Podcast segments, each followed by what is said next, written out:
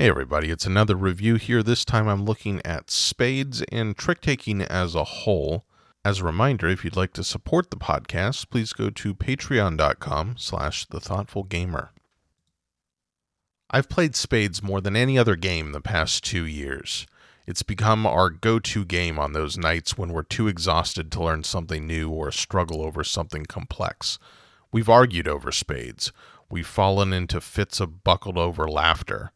We spent half an hour on a single hand because we got distracted by good conversation.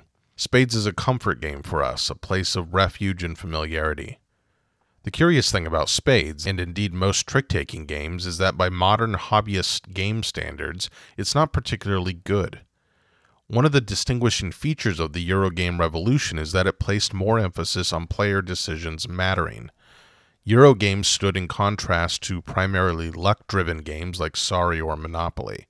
They didn't get rid of randomness, that's a myth, but relative to the popular games of the time, they gave players much more agency. Spades front loads one important decision each round. Beyond that, you'll probably get a couple of non trivial choices during the actual trick taking. Most choices are resolved through extremely simple heuristics. Yet it persists, and we're currently in the midst of a trick taking mini revival. Proof? Look at games like Jiraku, Marshmallow Test, Cat in the Box, which is going to be a huge hit when the Bezier edition drops. Tournament at Avalon, Shamans, Dealt, The Fox in the Forest, The Crew, Brian Boru, and the Stick'em reprint.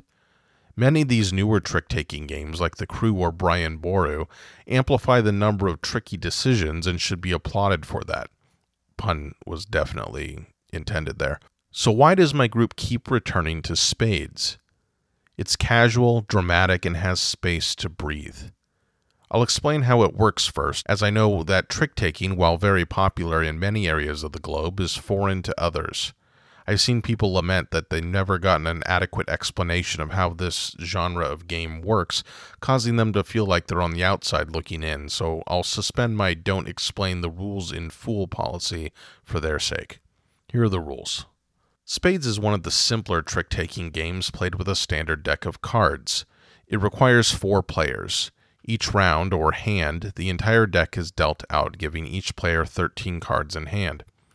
After the bidding phase, which I'll explain in a bit, the person to the left of the dealer begins the first trick by playing any non spade card face up on the table. Each other player in sequence chooses a card of the same suit from their hand and similarly plays it face up to the table. After each player has played their card, whoever played the highest valued card, aces being the highest value, followed by king, queen, etc., in that suit wins the trick and collects the four played cards in front of them to indicate that. They then begin the next trick by selecting a card from hand. Repeat 13 times. Three additional rules. 1. If you do not have a card in hand that matches the leading suit, which is the suit of the first card played in that trick, you may play any card from your hand. 2. A spade will always trump a non spade.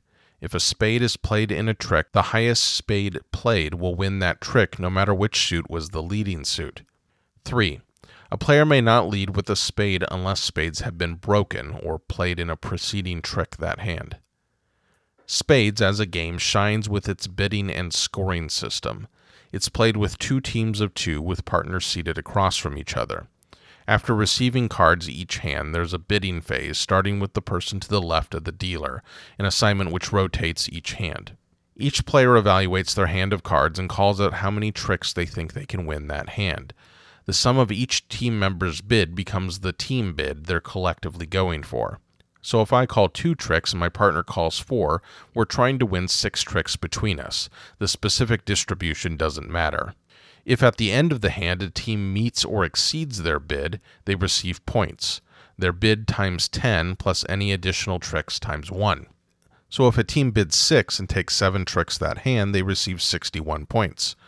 If a team fails to meet or exceed their bid, they lose points equal to their bid times 10. A couple of additional complications. Someone can bid nil, which means that they are betting that they individually will win zero tricks that hand. Their partner can bid any number, and their bids are separate. If the individual who bids nil successfully takes no tricks, their team gets 100 points, and if they fail, lose 100 points. Their partner's bid scores in the normal manner. A player can call for a blind nil, where they bid nil without looking at their hand of cards. This is a bold gambit that will gain or lose their team 200 points. Tricks taken in excess of the bid are called bags. As noted above, they're recorded as individual points. Each time a team over the course of a game takes 10 bags, they lose 100 points. Games typically end once the team reaches 500 or more points. Highest score wins. Now back to the appeal of spades. Bidding is a delightful analytical and psychological game. You can get a decent idea of how many tricks you're likely to pull in from a quick perusal of your hand. High spades, aces, and four or more spades in hand will tend to win, plus a bit more. It's that fuzzy bit that gets interesting. You'll rarely have a hand that's clearly begging for a particular bid.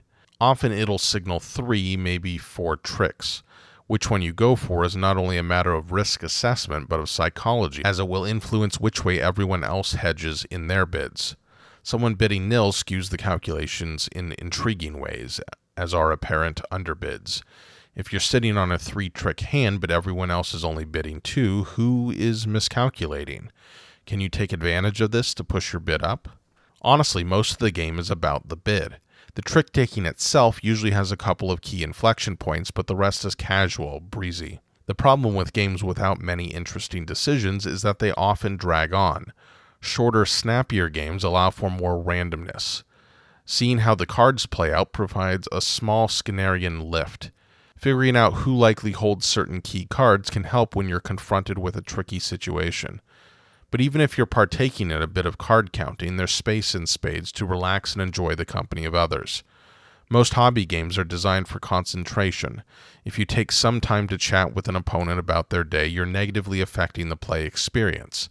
The game grinds down to a halt as people go long stretches of time without taking a turn. Spades and most trick takers I've played aren't so mentally taxing that you can't hold a conversation while playing. You don't need to narrate your turn. The card you play says everything that needs to be said. Indeed, with spades and many other team trick takers, it's actually against the rules to discuss strategy with your teammate. The game facilitates off topic conversation. It's delightful. Spades isn't entirely chill, however.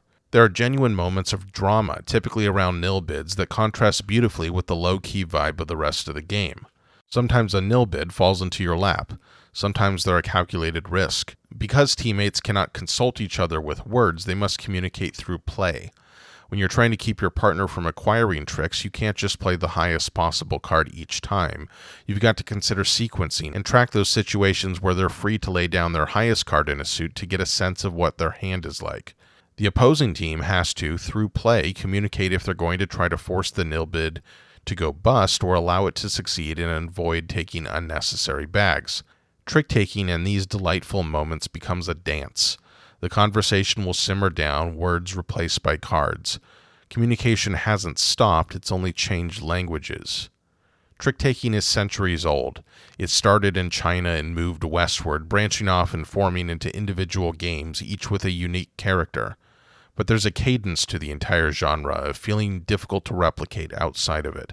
Spades is my traditional trick taker of choice at the moment, Throughout high school and college, it was Hearts.